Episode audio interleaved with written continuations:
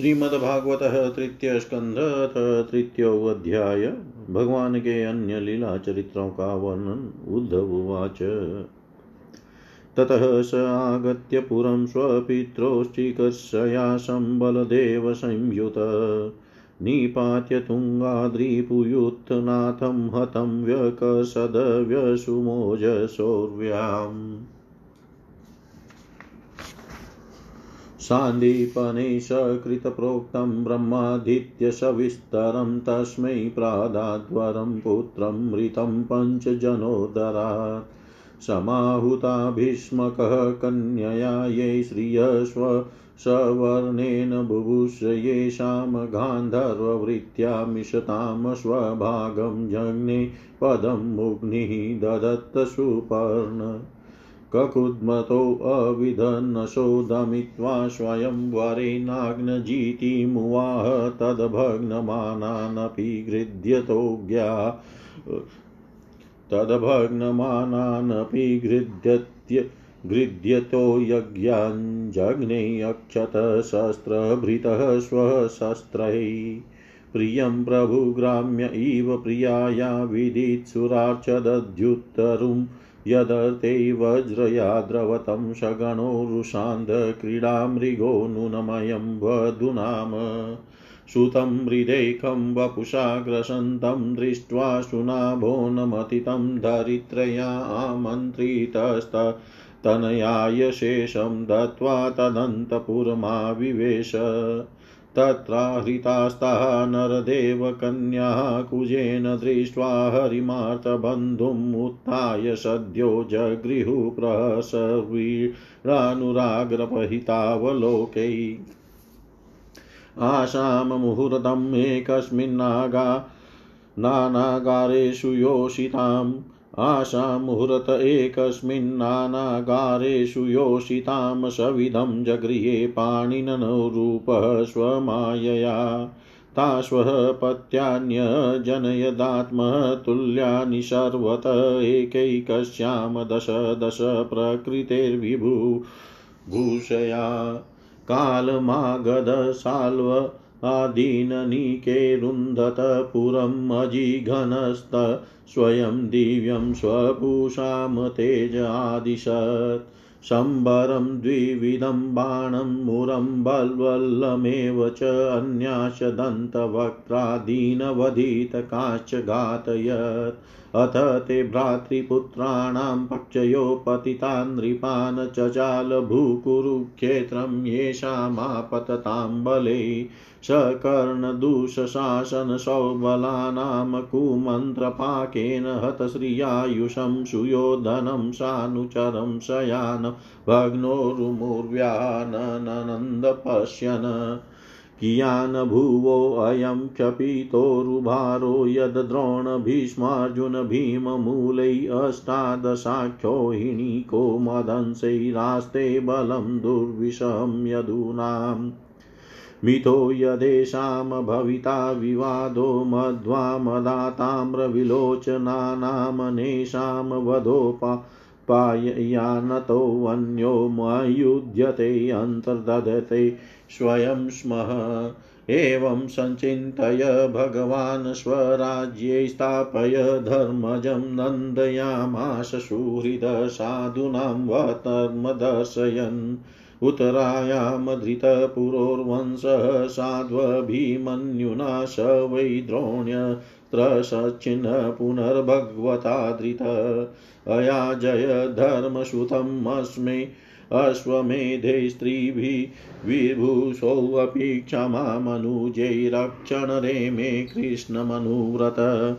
भगवानपि विश्वात्मा लोकवेदपतानुगकामान् शीशेवेद्वा वत्यामशक्तसाङ्ख्यमास्थित। स्निग्ध स्निग्ध्यस्मितावलोकेन वाचा पीयूषकल्पया चरित्रेणानवध्येन श्रीनिकेतेन चात्मना।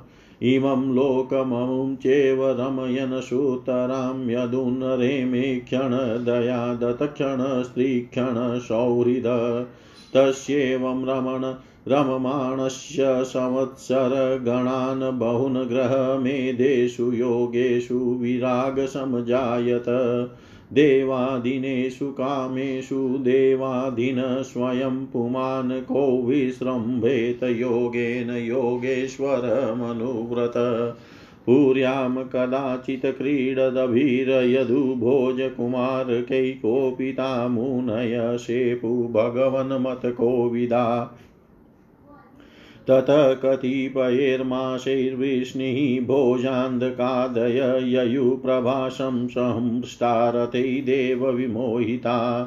तत्र स्नात्वा पितॄन् देवान् ऋषिश चैव तदम्बसा तर्पयित्वात् विप्रेभ्यो गावो बहुगुणा ददु हिरण्यं रजतं शयाम वांसास्य जिनकम्बलान् यानं रथानि भान् कन्याधरां वृत्तिकरीमपि अनं चोरुरसं तेभ्यो दत्त्वा भगवदर्पणं गोविप्रार्था शवशुरा प्रणेमु भुवि मूर्धवि गोविप्रथा शवशुरा प्रणेमुर्भुवि मूर्धवि उद्धव जी कहते हैं इसके बाद श्री कृष्ण अपने माता पिता देव की वसुदेव को सुख पहुँचाने की इच्छा से बलदेव जी के साथ मथुरा पधारे और उन्होंने शत्रु समुदाय के स्वामी कंस को ऊँचे सिंहासन से नीचे पटक कर तथा उसके प्राण लेकर उसकी लाश को बड़े ज़ोर से पृथ्वी पर घसीटा। सांदीपनी मुनि के द्वारा एक बार उच्चारण किए हुए सांगोपांग वेद का अध्ययन करके दक्षिणा स्वरूप उनके मरे हुए पुत्र को पंचजन नामक राक्षस के पेट से यमपुरी से लाकर दे दिया। भीष्मक नंदिनी रुक्मणी के सौंदर्य से अथवा रुक्मी के बुलाने से जो शिशुपाल और उसके सहायक वहाँ आए हुए थे, उनके सिर पर पैर रखकर गांधर्व विधि के द्वारा विवाह करने के लिए अपनी नित्य संगिनी रुक्मणी को वे वैसे ही हरण कर लाए जैसे गरुड़ अमृत कलश को ले आए थे। स्वयंवर में सात बिना नथे हुए बेलों को नाथ कर नागन जीती सत्या से विवाह किया। इस प्रकार मान भंग हो जाने पर मूर्ख राजाओं ने शस्त्र उठाकर राजकुमारी को छीनना चाह। तब भगवान श्री कृष्ण ने स्वयं बिना घायल हुए अपने शस्त्रों से उन्हें मार डाला। भगवान विषयी पुरुषों की सी लीला करते हुए अपनी प्राण प्रिया सत्यभामा को प्रसन्न करने की इच्छा से उनके लिए स्वर्ग से कल्प वृक्ष उकाड़ लाए। उस समय इंद्र ने क्रोध से अंधे होकर अपने सैनिकों सहित उन पर आक्रमण कर दिया, क्योंकि वह निश्चय ही अपने स्त्रियों का क्रीड़ा मर्ग बना हुआ था। क्रीड़ा मर्ग बना हुआ है। अपने विशाल डील डौल से आकाश को भी ढक देने वाले अपने पुत्र भौमासुर को भगवान के हाथ से मरा हुआ देख कर पृथ्वी ने जब उनसे प्रार्थना की, तब उन्होंने भौमासुर के पुत्र भगदत्त को उसका बचा हुआ राज्य देकर उसके अंतपुर में प्रवेश किया। वहाँ भौमासुर द्वारा हर कर लाई हुई बहुत सी राजकन्याएँ थी। वे दीन बंधु श्री कृष्णचंद्र को देखते ही खड़ी हो गई और सबने महान हर्ष लज्जा और एवं प्रेम पूर्ण चितवन से तत्काल ही भगवान को पति रूप में वर्ण कर लिया। तब भगवान ने अपनी निज शक्ति योग माया से उन ललनाओं के अनुरूप उतने ही रूप धारण कर उन सबका अलग अलग महलों में एक ही मुहूर्त में विधिवत पाणी ग्रहण किया। अपनी लीला का विस्तार करने के लिए उन्होंने उनमें से प्रत्येक के गर्भ से सभी गुणों में अपने ही समान दस दस पुत्र उत्पन्न किए। जब काली यमन जरासंध और सालवादी ने अपनी सेनाओं से मथुरा और द्वारका द्वारकापुरी को घेरा था। तब भगवान ने निज जनों को अपनी अलौकिक शक्ति देकर उन्हें स्वयं मरवाया था। संबर, द्विविध, बाणासुर, मूर बलवल तथा दंत वक्त्र आदि अन्य योद्धाओं में से भी किसी को उन्होंने स्वयं मारा था और किसी को दूसरों से मरवाया। इसके बाद उन्होंने आपके भाई धृतराष्ट्र और पांडु के पुत्रों का पक्ष लेकर आए हुए राजाओं का भी संहार किया, जिनके सेना सहित कुरुक्षेत्र में पहुँचने पर पृथ्वी डगमगाने लगी थी। कर्ण, दुशासन और शकुनी की खोटी सलाह से जिसकी आयु और श्री दोनों नष्ट हो चुकी थी तथा भीमसेन की गदा से जिसकी जांग टूट चुकी थी उस दुर्योधन को अपने साथियों के सहित पृथ्वी पर पड़ा देख कर भी उन्हें प्रसन्नता न हुई। वे सोचने लगे, यदि द्रोण, भीष्म, अर्जुन और भीमसेन के द्वारा इस अठारह क्षोहिणी सेना का विपुल संहार हो भी गया तो इससे पृथ्वी का कितना भार हल्का हुआ। अभी तो मेरे अंशरूप प्रद्युम्न आदि के बल से भरे हुए यादवों का दुस्सह दल बना ही हुआ है। जब वे, जब ये मधुपान से मत वाले हो, लाल लाल आँखें करके आपस में लड़ने लगेंगे, तब उन, उससे ही इनका नाश होगा। इसके सिवा और कोई उपाय नहीं है। असल में मेरे संकल्प करने पर ये स्वयं ही अंतर्धान हो जाएँगे। यो सोचकर भगवान ने युधिष्ठिर को अपनी पैतृक राजगद्दी पर बैठाया और अपने सज्ञ सभी सज्ञे संबंधियों को सतपुरुषों का मार्ग दिखाकर आनंदित किया। उत्तरा के उदर में जो अभिमन्यु ने पूर्व वंश का बीज स्थापित किया था, वह भी अश्वथामा के ब्रह्मास्त्र से नष्ट सा हो चुका था, किंतु भगवान ने उसे बचा लिया उन्होंने धर्मराज युधिष्ठिर से तीन अश्वमेध यज्ञ करवाए और वे भी श्री कृष्ण के अनुगामी होकर अपने छोटे भाइयों की सहायता से पृथ्वी की रक्षा करते हुए बड़े आनंद से रहने लगे। विश्वात्मा श्री भगवान ने भी द्वारका पुरी में रहकर लोक और वेद की मर्यादा का पालन करते हुए सब प्रकार के भोग भोगे, किंतु सांख्य योग की स्थापना करने के लिए उनमें कभी आसक्त नहीं हुए।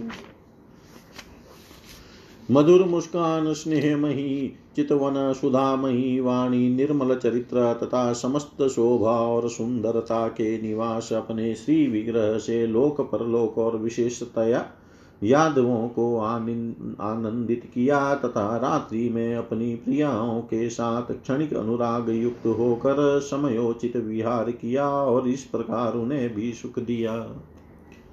इस तरह बहुत वर्षों तक विहार करते करते उन्हें गृहस्थ आश्रम संबंधी भोग सामग्रियों से वैराग्य हो गया। ये भोग सामग्रियाँ ईश्वर के अधीन है और जीव भी उन्हीं के अधीन है। जब योगेश्वर भगवान श्री कृष्ण को ही उनसे वैराग्य हो गया, तब भक्ति योग के द्वारा उनका अनुगमन करने वाले भक्त तो उन पर विश्वास ही कैसे करेगा? एक बार द्वारकापुरी में खेलते हुए यदुवंशी और भोजवंशी बालकों ने खेल खेल में कुछ मुनीश्वरों को चिढ़ा दिया। तब यादव कुल का नाश ही भगवान को अभिष्ट है। यह समझकर उन ऋषियों ने बालकों को साप दे दिया। इसके कुछ ही महीने बाद भावी वृष्णि, भोज और अंधक वंशी यादव बड़े हर्ष से रथों पर चढ़कर प्रभास क्षेत्र को गए। वहाँ स्नान करके उन्होंने उस तीर्थ के जल से पीतर देवता और ऋषियों का तर्पण किया। तथा ब्राह्मणों को श्रेष्ठ गौवें दी। उन्होंने सोना, चांदी, सैया, वस्त्र, मृग, चर्म कम्बल पाल की रथ हाथी, कन्याएँ और ऐसी भूमि जिससे जीविका चल सके तथा नाना प्रकार के सरस अन्न भी भगवद अर्पण करके ब्राह्मणों को दिए। इसके पश्चात गौ और ब्राह्मणों के लिए ही प्राण धारण करने वाले उन वीरों ने पृथ्वी पर सिर टेक कर उन्हें प्रणाम किया। इति श्रीमद्भागवते महापुराणे पारमहंस्यां संहितायां तृतीयस्कन्धे विदुरोद्धवसंवादे तृतीयोऽध्याय सर्वं श्रीशां सदाशिवार्पणम् अस्तु ॐ विष्णवे नम, ॐ विष्णवे नम, ॐ विष्णवे नमः। श्रीमद्भागवत तृतीय स्कंद चतुर्थो अध्याय उद्धव जी से विदा होकर विदुर जी का मैत्रेय ऋषि के पास जाना उद्धव वाच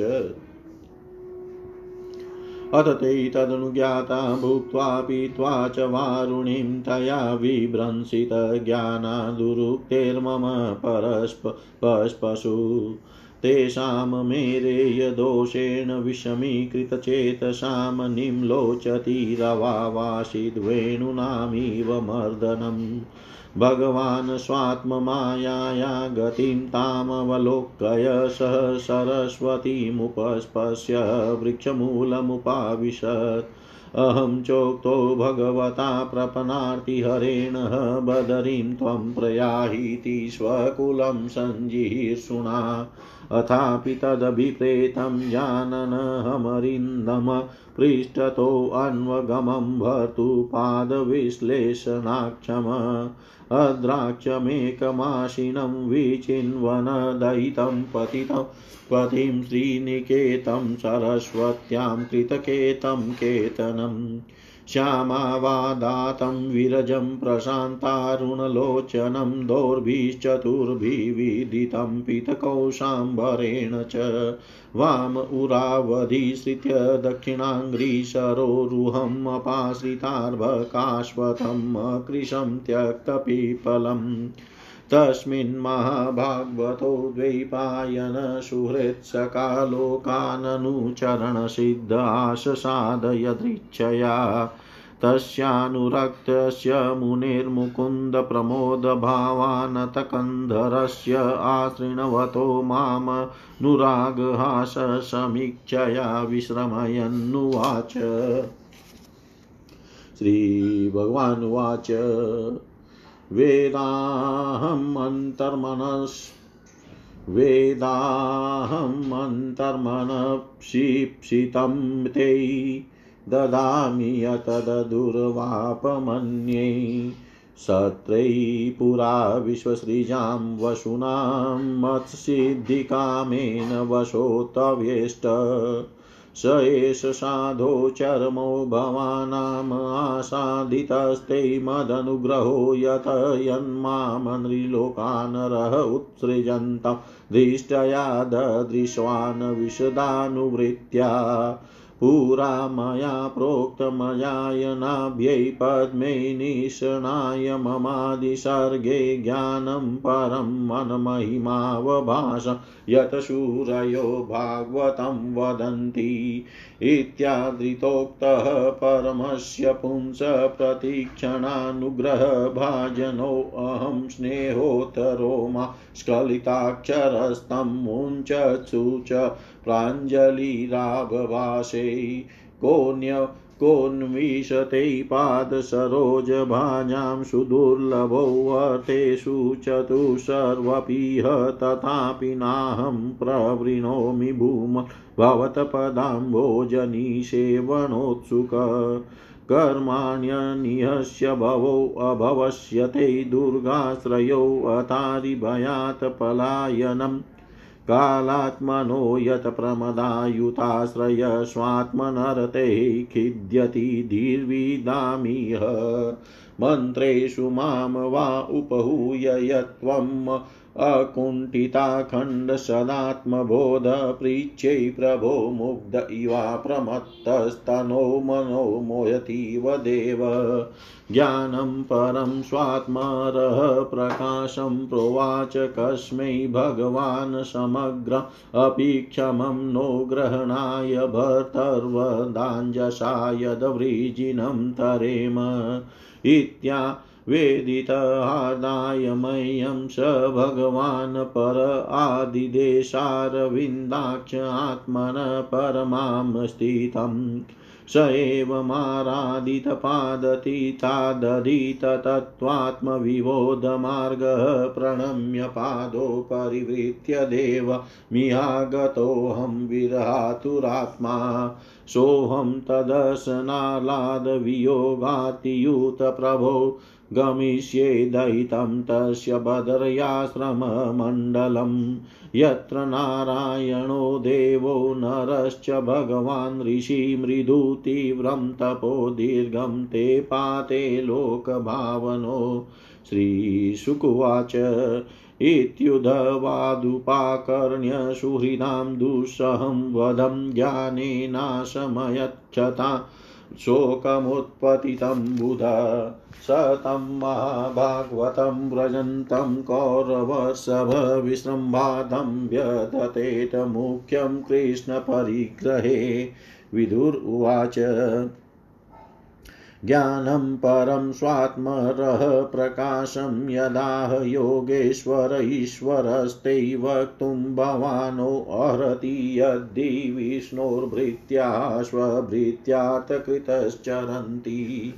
उदवाच ननु ते तत्त्वशरान्ध्यः ऋषिकौशारवोऽन्तिमे साक्षाद् भगवतादिष्टो मत्र्यलोकं जिहासता।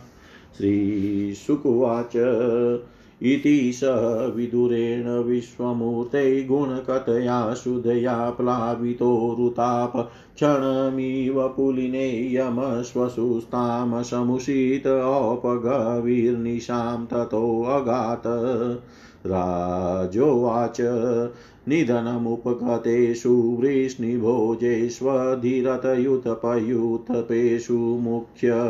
स तु कथमवशिष्ट उद्धवो ये उद्धरीरपि उद्धवो यद्धरीरपि तत्यज आकृतिं त्रयदिश श्रीशुकुवाच ब्रह्मशापापदेशेन कालेनामोघवाञ्छितः संहृत्य स्वकुलं नूनं त्यक्ष्यन् देहमचिन्तयत् अस्मलोकादुपरते मयि ज्ञानं मदाश्रयं हरत्युद्धव एवादाशं प्रत्यात्मबतां वर।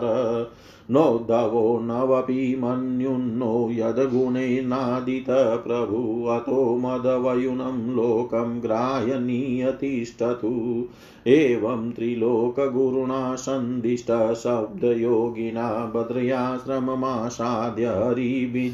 हरिमिजै समाधिना विदुरोऽप्युद्वात श्रुत्वा कृष्णस्य परमात्मन क्रीडयोपातदेहस्य कर्माणि श्लाघितानि च। देहन्यासं च तस्यैव धीराणां धैर्यवर्धनम् अन्येषां दुष्करतरं पशूनां विक्लवात्मनाम्। आत्मानां च कुरु श्रेष्ठकृष्णेन मनसेक्षितं ध्यायन्त गते भागवते रुरोध प्रेम विह्वल कालिन्द्या कतिभिषेद अहोभिर्भरतर्षभ प्रापद्यत स्वसरितं यत्र मित्र श्रुतो मुनि। प्रापद्यत स्वसरितं यत्र मित्राश्रुतो मुनि। उद्धव जी ने कहा, फिर ब्राह्मणों की आज्ञा पाकर यादवों ने भोजन किया और मारुणी मदिरा पी। उससे उनका ज्ञान नष्ट हो गया और वे दुर्वचनों से एक दूसरे के हृदय को चोट पहुँचा ले एक दूसरे के हृदय को चोट पहुँचाने लगे। मदिरा के नशे में उनकी बुद्धि बिगड़ गई और जैसे आपस की रगड़ से बांसों में आग लग जाती है, उसी प्रकार सूर्यास्त होते होते उनमें मार काट होने लगी। भगवान अपनी माया की उस विचित्र गति को देख कर सरस्वती के जल से आचमन करके एक वृक्ष के नीचे बैठ गए। इससे पहले ही शरणागतों का दुख दूर करने वाले भगवान श्री कृष्ण ने अपने कुल का संहार करने की इच्छा होने पर मुझसे कह दिया था कि तुम बद्री का आश्रम चले जाओ।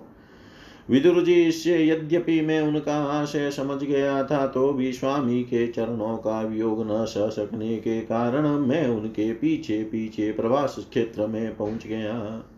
वहाँ मैंने देखा कि जो सबके आश्रय हैं, किंतु जिनका कोई और आश्रय नहीं है, वे प्रियतम प्रभु शोभा धाम श्याम सुंदर सरस्वती के तट पर अकेले ही बैठे हैं।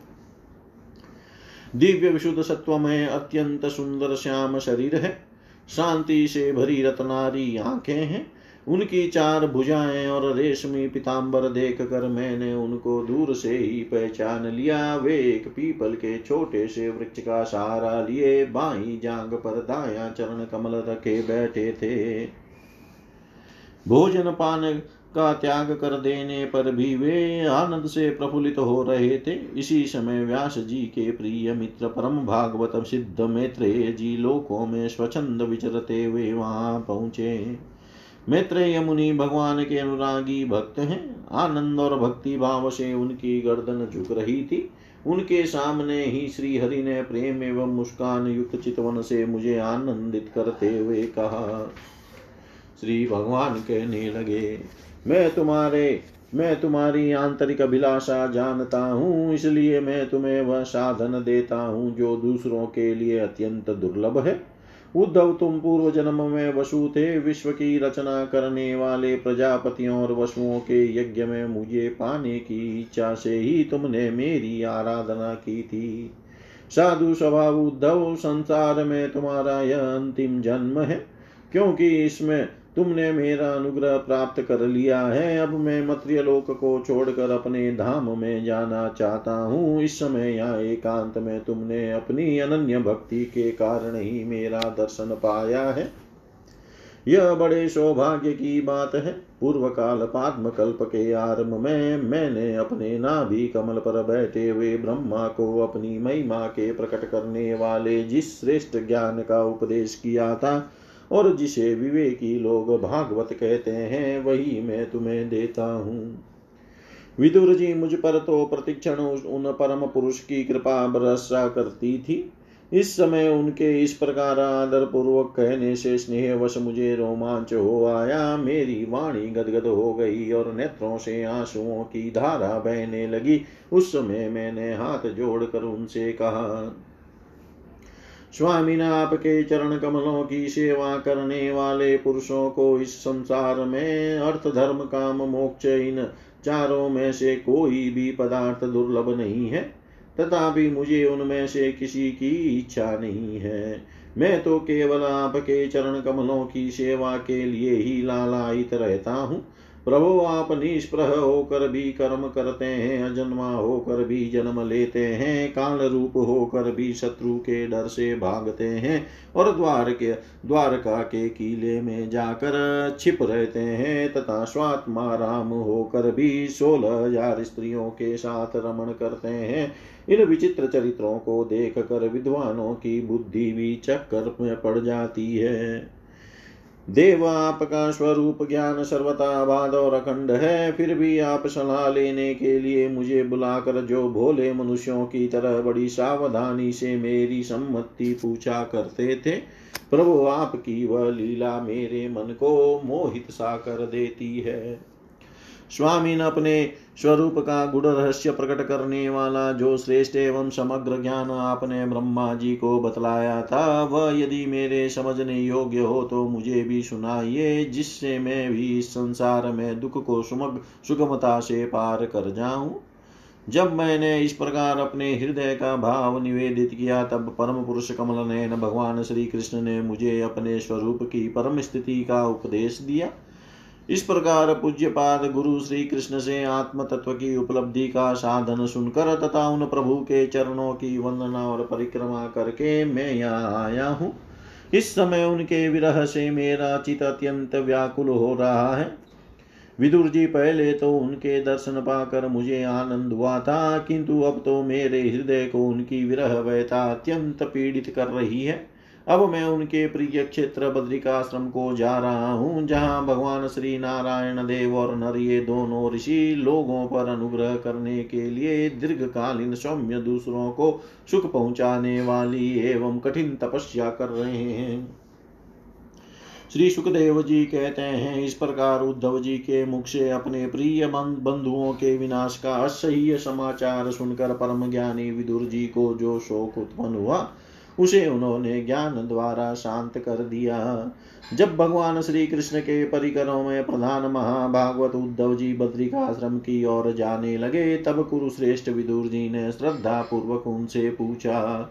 विदुर जी ने कहा, उद्धव जी, योगेश्वर, भगवान श्री कृष्ण ने अपने स्वरूप के गुड़ रहस्य को प्रकट करने वाला जो परम ज्ञान आपसे कहा था, वह आप हमें भी सुनाइए।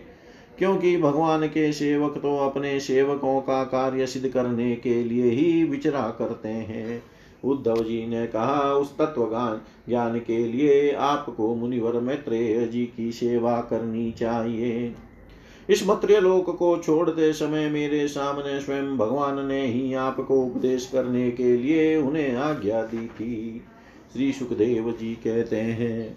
इस प्रकार विदुर जी के साथ विश्वमूर्ति भगवान श्री कृष्ण के गुणों की चर्चा होने से उस कथामृत के द्वारा उद्धव जी का वियोग जनित महान ताप शांत हो गया। यमुना जी के तीर पर उनकी वह रात्रि एक क्षण के समान बीत गई। फिर प्रातः काल होते ही वे वहाँ से चल दिए। राजा परीक्षित ने पूछा, भगवान वृष्णिकुल और भोज वंश के सभी रति और युद्धपतियों के भी युद्धपति नष्ट हो गए थे। यहाँ तक कि त्रिलोकी नाथ श्री हरि को भी अपना वह रूप छोड़ना पड़ा था। फिर उन सबके मुखिया उद्धव जी ही कैसे बच रहे? श्री सुखदेव जी ने कहा जिनकी इच्छा कभी व्यर्थ नहीं होती, उन श्री हरि ने ब्राह्मणों के शाप रूप काल के बहाने अपने कुल का संहार कर अपने श्री विग्रह को त्यागते समय विचार किया। अब इस लोक में मेरे चले जाने पर स्वयं शिरोमणि उद्धव ही मेरे ज्ञान को ग्रहण करने के सच्चे अधिकारी हैं। उद्धव मुझसे अनुमात्र भी कम नहीं है, क्योंकि वे आत्मजयी है, विषयों से कभी विचलित नहीं हुए हैं। अतः लोगों को मेरे ज्ञान की शिक्षा देते हुए वे वही रहे। वेदों के मूल कारण जगत गुरु श्री कृष्ण के इस प्रकार आज्ञा देने पर उद्धव जी बद्रिकाश्रम में जाकर समाधि योग द्वारा श्री हरि की आराधना करने लगे। गुरु श्रेष्ठ परीक्षित परमात्मा श्री कृष्ण ने लीला से ही अपना विग्रह प्रकट किया था और लीला से ही उसे अंतर्धान भी कर दिया। उनका वह अंतर्धान होना भी धीर पुरुषों का उत्साह बढ़ाने वाला तथा दूसरे पशुतुल्य अधीर पुरुषों के लिए अत्यंत दुष्कर था। परम भागवत उद्धव जी के मुख से उनके प्रशंसनीय कर्म और इस प्रकार अंतर्धान होने का समाचार पाकर तथा यह जानकर कि भगवान ने परम धाम जाते समय मुझे भी स्मरण किया था, विदुर जी उद्धव जी के चले जाने पर प्रेम से विवल होकर रोने लगे। इसके पश्चात सिद्ध शिरोमणि विदुर जी यमुना तट से चलकर कुछ दिनों में गंगा जी के किनारे जा पहुँचे, जहाँ श्री मैत्रेय जी रहते थे।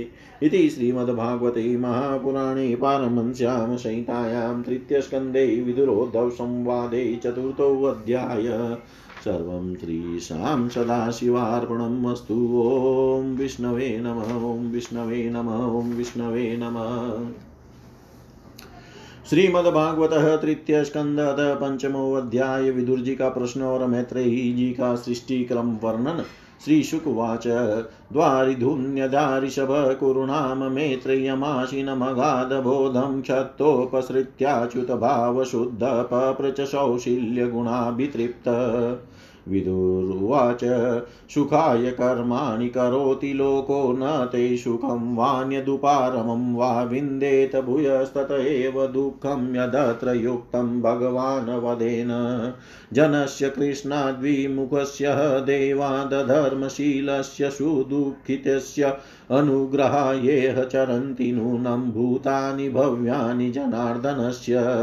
तत्साधुर्वयाधीशवत्मशम्नः सरान्दितो भगवान् येन पुंसां हृदि स्थितो यच्छति भक्तिपूते ज्ञानं सतत्वादिगमं पुराणं।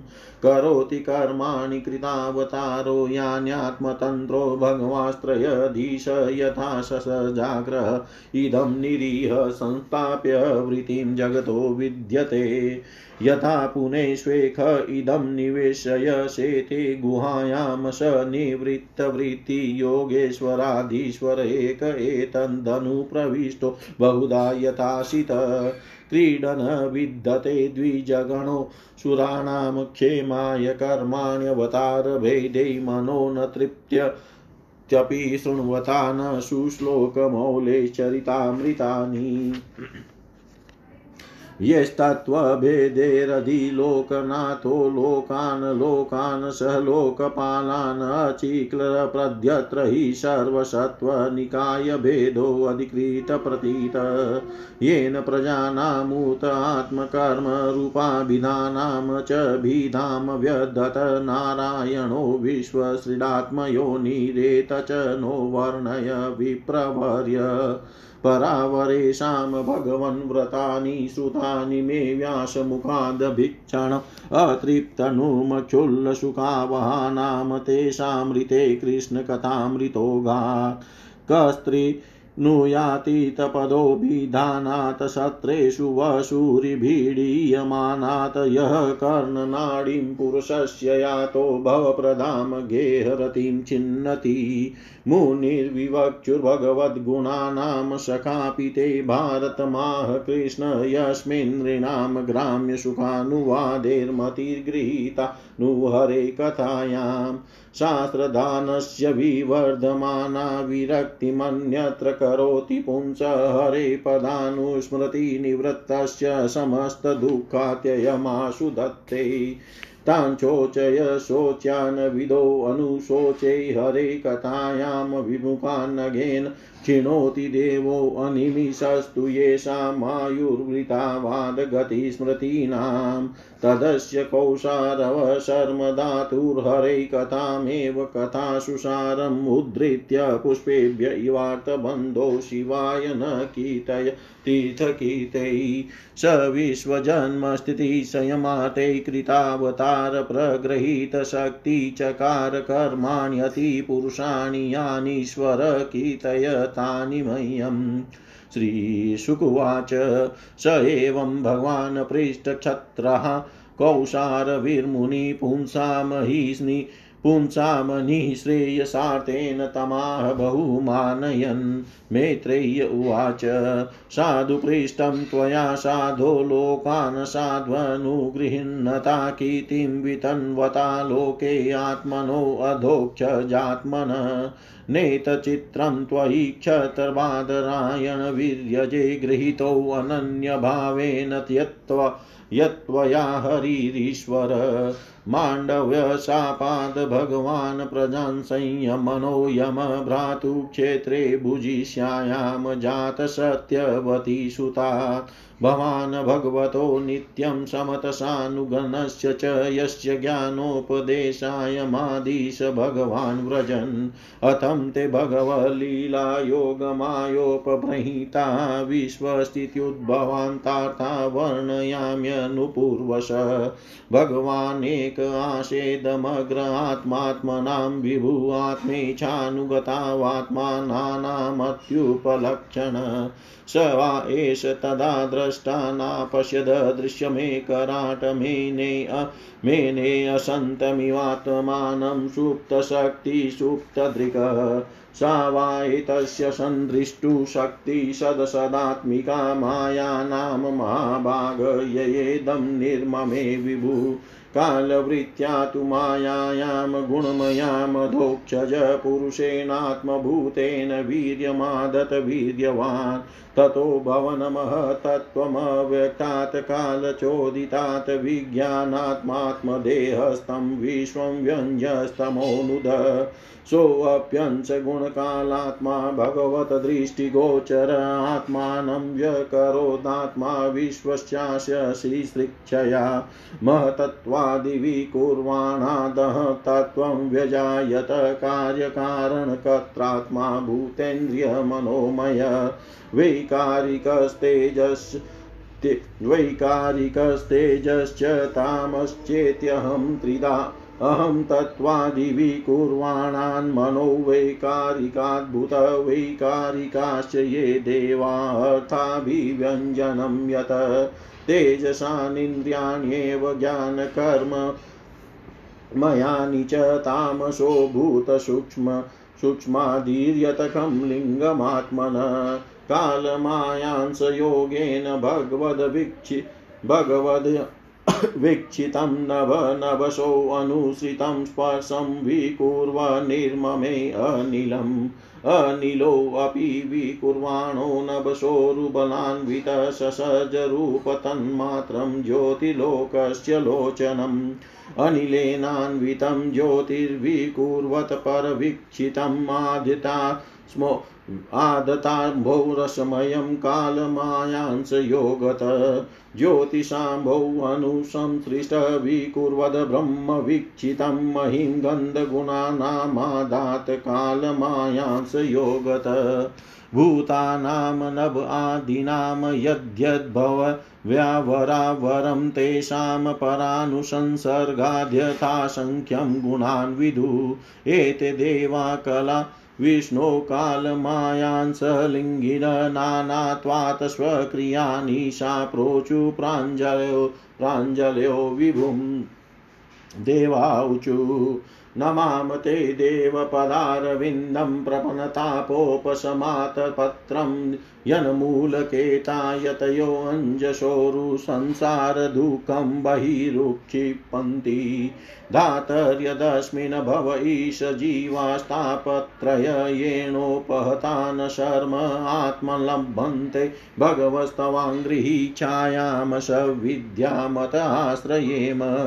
मार्गन्ति यत्ते मुखपद्मिनीडे छन्दः सुपर्णैऋषयो विविक्ते यस्याम यस्याघमसोदर दशरै द्वराया पदं पदं तीर्थपदं प्रपन्ना। यच्छ्रद्धया श्रुतवत्या च भक्त्या संमृञ्जमाने हृदये अवधाय ज्ञानेन वैराग्यबलेन धीरा व्रजेम तथेङ्ग्र सरोजपीठम् विश्वस्य जन्मस्थितिसंयमाते कृतावतारस्य पदाम्बुजं ते व्रजेम सर्वे शरणं यदि सस्मृतं प्रयच्छत्यभयं स्वपुंसाम् यत्सानुबन्धे असति देहगेहे ममाहमित्युडदुराग्रहाणां पुंसां सुदूरं वसतोऽपि पुर्या भजेम तते भगवन्पदाब्जम् तान् वै असदवृत्तिभिरिक्षिभिर्ये प्राहृतान्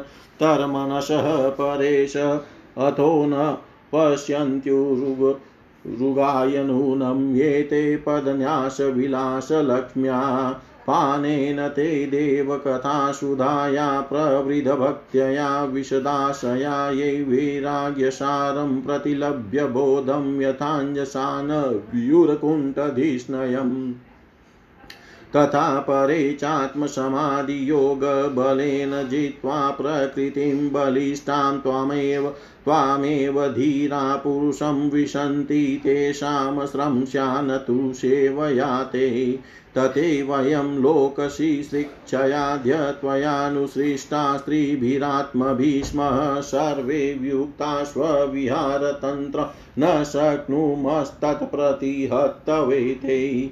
यावद्बलिं तेजहराम काले यथा वयं चान्मदाम यत्र यथोभयेषां च त इमे हि लोका बलिं हरन्तोऽनमदन्त्यनुहा त्वं न सुराणामशीशानवयानां कुटस्थ आद्य पुरुषपुराण त्वं देवशक्त्यां गुणकर्मयो नो रेजस्त्वजायां कविमादधेयज। ततो वयं शतप्रमुखा यदर्थे बभूविमात्मन करवाम किं ते? त्वं न स्वचक्षुपरिदेहि शक्त्या देवं क्रियाते यदनुग्रहाणां। देव क्रियाते यदनुग्रहाणाम्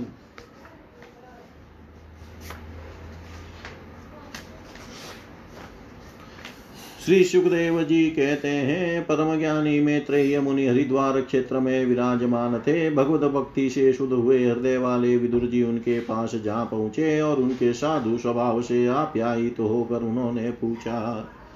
विदुर जी ने कहा, भगवान संसार में सब लोग सुख के लिए कर्म करते हैं, परंतु उनसे न तो उन्हें सुख ही मिलता है और न उनका दुख ही दूर होता है, बल्कि उससे भी उनके दुख की वृद्धि ही होती है। अतः इस विषय में क्या करना उचित है, यह आप मुझे कृपा करके बतलाइए। जो लोग दुर्भाग्यवश भगवान श्री कृष्ण से विमुख अधर्म परायण और अत्यंत दुखी हैं, उन पर कृपा करने के लिए ही आप जैसे भाग्यशाली भगवत भक्त संसार में विचरा करते हैं। साधु शिरोमणे, आप मुझे उस शांति प्रद साधन का उपदेश दीजिए, जिसके अनुसार आराधना करने से भगवान अपने भक्तों के भक्ति पूत हृदय में आकर विराजमान हो जाते हैं और अपने स्वरूप का अपरोक्ष अनुभव कराने वाले सनातन ज्ञान प्रदान करते हैं। त्रिलोकी के नियंता और परम स्वतंत्र श्री हरि अवतार लेकर जो जो लीलाएँ करते हैं, जिस प्रकार करता होकर भी उन्होंने कल्प के आरंभ में इस सृष्टि की रचना की, जिस प्रकार इसे स्थापित करके वे जगत के जीवों की जीविका का विधान करते हैं, फिर जिस प्रकार इसे अपने हृदय आकाश में लीन कर वृत्ति शून्य हो, योग माया का आश्रय लेकर शयन करते हैं, और जिस प्रकार वे योगेश्वर ईश्वर प्रभु एक होने पर भी इस ब्रह्मांड में अंतर्यामी रूप से अनुप्रविष्ट होकर अनेकों रूपों में प्रकट होते हैं, वह सब रहस्य आप में समझाइए। ब्राह्मण गौर देवताओं के कल्याण के लिए जो अनेकों अवतार धारण करके लीला से ही नाना प्रकार के दिव्य कर्म करते हैं, वे भी हमें सुनाइए। यशस्वियों के मुकुटमणि श्री हरि के लीलामृत का पान करते करते हमारा मन तृप्त नहीं होता। हमें यह भी सुनाइए कि उन समस्त लोकपतियों के स्वामी श्री हरि ने इन लोकों, लोकपाल और लोकालोक पर्वत से बाहर के भोगों को, जिनमें ये सब प्रकार के प्राणियों के अधिकारानुसार भिन्न भिन्न भेद प्रतीत हो रहे थे, किन तत्वों से रचा है? द्विज वरुण विश्वकर्ता स्वयं भू श्री नारायण ने अपनी प्रजा के स्वभाव, कर्म, रूप और नामों के भेद से किस प्रकार की रचना की है? भगवान मैंने श्री व्यास जी के मुख से ऊंच नीच वर्णों के धर्म तो कई बार सुने हैं, किंतु अब श्री कृष्ण कथामृत के प्रवाह को छोड़कर अन्य स्वल्प सुखदायक धर्मों से मेरा चित उप गया है। उन तीर्थपाद श्री हरि के गुणानुवाद से तृप्त हो भी कौन सकता है? उनका तो नारद आदि महात्मा गण भी आप जैसे साधुओं के समाज में कीर्तन करते हैं, तथा जब ये मनुष्यों के कर्ण रंध्रों में प्रवेश करते हैं तब उनकी संसार चक्र में डालने वाली घर गृहस्थी की आसक्ति को काट डालते हैं। भगवान आपके सका मुनिवर कृष्ण द्वेपायन ने भी भगवान के गुणों का वर्णन करने की इच्छा से ही महाभारत रचा है। उसमें भी विषय सुखों का उल्लेख करते हुए मनुष्यों की बुद्धि को भगवान की कथाओं की ओर लगाने का ही प्रयत्न किया गया है। यह भगवत कथा ही रुचि श्रद्धालु पुरुष के हृदय में जब बढ़ने लगती है, तब अन्य विषयों से उसे विरक्त कर देती है। वह भगवत चरणों के निरंतर चिंतन से आनंद मग्न हो जाता है और उस पुरुष के सभी दुखों का तत्काल अंत हो जाता है। मुझे तो उन शोचनीयों के भी शोचनीय अज्ञानी पुरुषों के लिए निरंतर खेद रहता है, जो अपने पिछले पापों के कारण श्री हरि की कथाओं से विमुख रहते हैं। हाँ काल भगवान उनके अमूल्य जीवन को काट रहे हैं और वे वाणी देव और मन से व्यर्थ वाद विवाद, व्यर्थ चेष्टा और व्यर्थ चिंतन में लगे रहते हैं। मित्र जी, आप दीनों पर कृपा करने वाले हैं। अतः भौरा जैसे फूलों में से रस निकाल लेता है। उसी प्रकार इन लौकिक कथाओं में से इनकी सारभूता परम कल्याणकारी पवित्र कीर्ति श्री हरि की कथाएँ छांट कर हमारे कल्याण के लिए सुनाइए। उन सर्वेश्वर ने संसार की उत्पत्ति, स्थिति और संहार करने के लिए अपनी माया शक्ति को स्वीकार कर रामकृष्ण आदि अवतारों के द्वारा जो अनेकों अलौकिक लीलाएँ की है वे सब मुझे सुनाइए। श्री सुखदेव जी कहते हैं, जब विदुर जी ने जीवों के कल्याण के लिए इस प्रकार प्रश्न किया, तब तो मुनि श्रेष्ठ भगवान मैत्रेयी जी ने उनकी बहुत बड़ाई करते हुए यो कहा, श्री मैत्रेयी जी बोले, साधु स्वभाव विदुर जी, आपने जब सब जीवों पर अत्यंत अनुग्रह करके यह बड़ी अच्छी बात पूछी है, आपका चित्त तो सर्वदा श्री भगवान में ही लगा रहता है, तथापि इससे संसार में भी आपका बहुत सुयश फैलेगा। आप श्री व्यास जी के और पुत्र हैं, इसलिए आपके लिए यह कोई बड़ी बात नहीं है कि आप अनन्य भाव से सर्वेश्वर श्री हरि के ही आश्रित हो गए हैं। आप प्रजा को दंड देने वाले भगवान यम ही है। मांडव्य ऋषि का साप होने के कारण ही आपने श्री व्यास जी के वीर्य के से उनके भाई विचित्र वीर्य की भोग पत्नी दासी के गर्भ से जन्म लिया है। आप सर्वदा ही श्री भगवान और उनके भक्तों को अत्यंत प्रिय हैं, इसलिए भगवान निज धाम पदार्थ समय मुझे आपको ज्ञानोपदेश करने की आज्ञा दे गए हैं। इसलिए अब मैं जगत की उत्पत्ति स्थिति और लय के लिए योग माया के द्वारा विस्तारित हुई भगवान की विभिन्न लीलाओं का क्रमशः वर्णन करता हूँ। सृष्टि रचना के पूर्व समस्त आत्माओं के आत्मा एक पूर्ण परमात्मा ही थे, न दृष्टा था न दृश्य। सृष्टि काल में अनेक वृत्तियों के भेद से जो अनेकता दिखाई पड़ती है, वह भी वही थे, क्योंकि उनकी इच्छा अकेले रहने की थी। वे ही दृष्टा होकर देखने लगे, परंतु उन्हें दृश्य दिखाई नहीं पड़ा, क्योंकि उस समय वे ही अद्वितीय रूप से प्रकाशित हो रहे थे। ऐसी अवस्था में वे अपने को असत के समान समझने लगे। वस्तुतः वे असत नहीं थे, क्योंकि उनकी शक्तियाँ ही सोई थी। उनके ज्ञान का लोप नहीं हुआ था। यह दृष्टा और दृश्य का अनुसंधान करने वाली शक्ति ही कार्य कारण रूपा माया है। महाभाग विदुर जी इस भावा भाव रूप निर्वचनीय माया के द्वारा ही भगवान ने इस विश्व का निर्माण किया है। काल शक्ति से जब यह त्रिगुणमयी माया क्षोभ को प्राप्त हुई तब उन इंद्रियातीत जिनमें परमात्मा ने अपने अंश पुरुष रूप से उसमें चिदाभास रूप बीज स्थापित किया, तब काल की प्रेरणा से उस अव्यक्त माया से महतत्व प्रकट हुआ। वह मिथ्या ज्ञान का नाशक होने के कारण विज्ञान स्वरूप और अपने में सूक्ष्म रूप से स्थित प्रपंच की अभिव्यक्ति करने वाला था। फिर चिदाभास गुण और काल के अधीन उस महतत्व ने भगवान की दृष्टि पड़ने पर इस विश्व की रचना के लिए अपना रूपांतर किया। महतत्व के विकृत होने पर अहंकार की उत्पत्ति हुई, जो कार्य अधिभूत कारण अध्यात्म और कर्ताधिदेव रूप होने के कारण भूत इंद्रिय और मन का कारण है। वह अहंकार, वैकारिक, सात्विक, तेजस, राजस और तामस भेद से तीन प्रकार का है। अतः हम तत्व में विकार होने पर भी वैकारिक अहंकार से मन और जिनसे विषयों का ज्ञान होता है, वे इंद्रियों के अधिष्ठाता देवता हुए तेजस अहंकार से ज्ञान इंद्रिया और कर्मेन्द्रिया हुई और तामस अहंकार से सूक्ष्म भूतों का कारण सप्तम मात्र हुआ और उससे दृष्टांत रूप से आत्मा का बोध कराने वाला आकाश उत्पन्न हुआ। भगवान की दृष्टि जब आकाश पर पड़ी, तब उससे फिर काल माया और चिदाभास के योग से स्पर्श तन मात्र हुआ और उसके विकृत होने पर उससे वायु की उत्पत्ति हुई। अत्यंत बलवान वायु ने आकाश के सहित विकृत होकर रूप तन्मात्र की रचना की और उससे संसार का प्रकाशक तेज उत्पन्न हुआ। फिर परमात्मा की दृष्टि पड़ने पर वायु युक्त तेज ने काल माया और चिदांश के योग से विकृत होकर रस्तन मात्र के कार्य जल को उत्पन्न किया। तदनंतर तेज से युक्त जल ने ब्रह्मा का दृष्टिपात होने पर काल माया और चिदंश के योग से गंध गुणमयी पृथ्वी को उत्पन्न किया। विदुर जी, इन आकाश आदि भूतों में से जो जो भूत पीछे पीछे उत्पन्न हुए हैं, उनमें क्रमशः अपने पूर्व पूर्व भूतों के गुण भी अनुगत समझने चाहिए। ये महतत्वादि के अभिमानी, विकार, विक्षेप और चेतानांश विशिष्ट देवगण श्री भगवान के ही अंत है। किंतु पृथक पृथक रहने के कारण जब वे विश्व रचना रूप अपने कार्य में सफल नहीं हुए, तब हाथ जोड़कर भगवान से कहने लगे देवताओं ने कहा, देव, हम आपके चरण कमलों की वंदना करते हैं। ये अपनी शरण में आए हुए जीवों का ताप दूर करने के लिए छत्र के समान है। तथा इनका आश्रय लेने से यति जन अनंत संसार दुख को सुगमता से ही दूर फेंक देते हैं। जगत करता जगदीश्वर, इस संसार में तापत्रय से व्याकुल रहने के कारण जीवों को जरा भी शांति नहीं मिलती। इसलिए भगवान, हम आपकी आपके चरणों की ज्ञानमयी छाया का आश्रय लेते हैं। मुनिजन एकांत स्थान में रहकर आपके मुख कमल का आश्रय लेने वाले वेद मंत्र रूप पक्षियों के द्वारा जिनका अनुसंधान करते रहते हैं तथा जो संपूर्ण पापनाशिनी नदियों में श्रेष्ठ श्री गंगा जी के उद्गम स्थान है आपके उन परम पावन पाद पद्मों का हम आश्रय लेते हैं। हम आपके चरण कमलों की उस चौकी का आश्रय ग्रहण करते हैं, जिसे भक्त जन श्रद्धा और श्रवण कीर्तन आदि रूप भक्ति से परिमार्जित अंत करण में धारण करके वैराग्य पुष्ट ज्ञान के द्वारा परम धीर हो जाते हैं।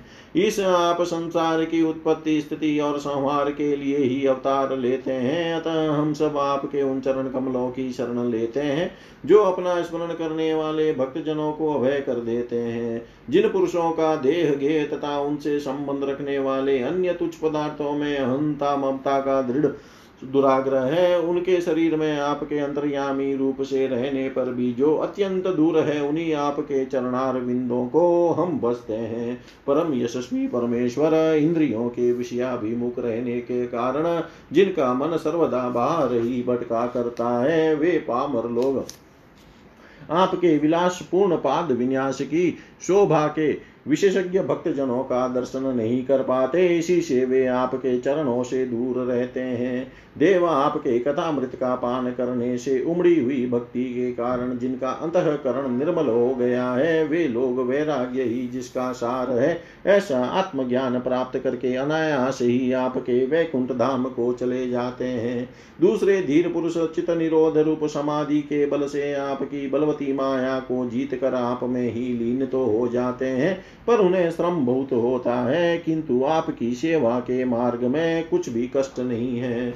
आदि देव आपके सृष्टि रचना की इच्छा से हमें त्रिगुणमय रचा है। आपने सृष्टि रचना की इच्छा से हमें त्रिगुणमय रचा है। इसलिए विभिन्न स्वभाव वाले होने के कारण हम आपस में मिल नहीं पाते और इसी से आपकी क्रीड़ा के साधन रूप ब्रह्मांड की रचना करके उसे आपको समर्पण करने में असमर्थ हो रहे हैं।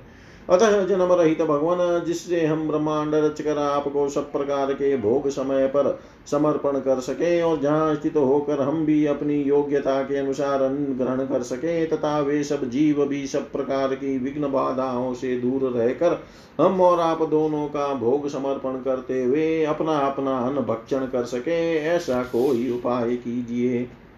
आप निर्विकार पुराण पुरुष ही अन्य कार्य वर्ग के सहित हम देवताओं के आदि कारण है।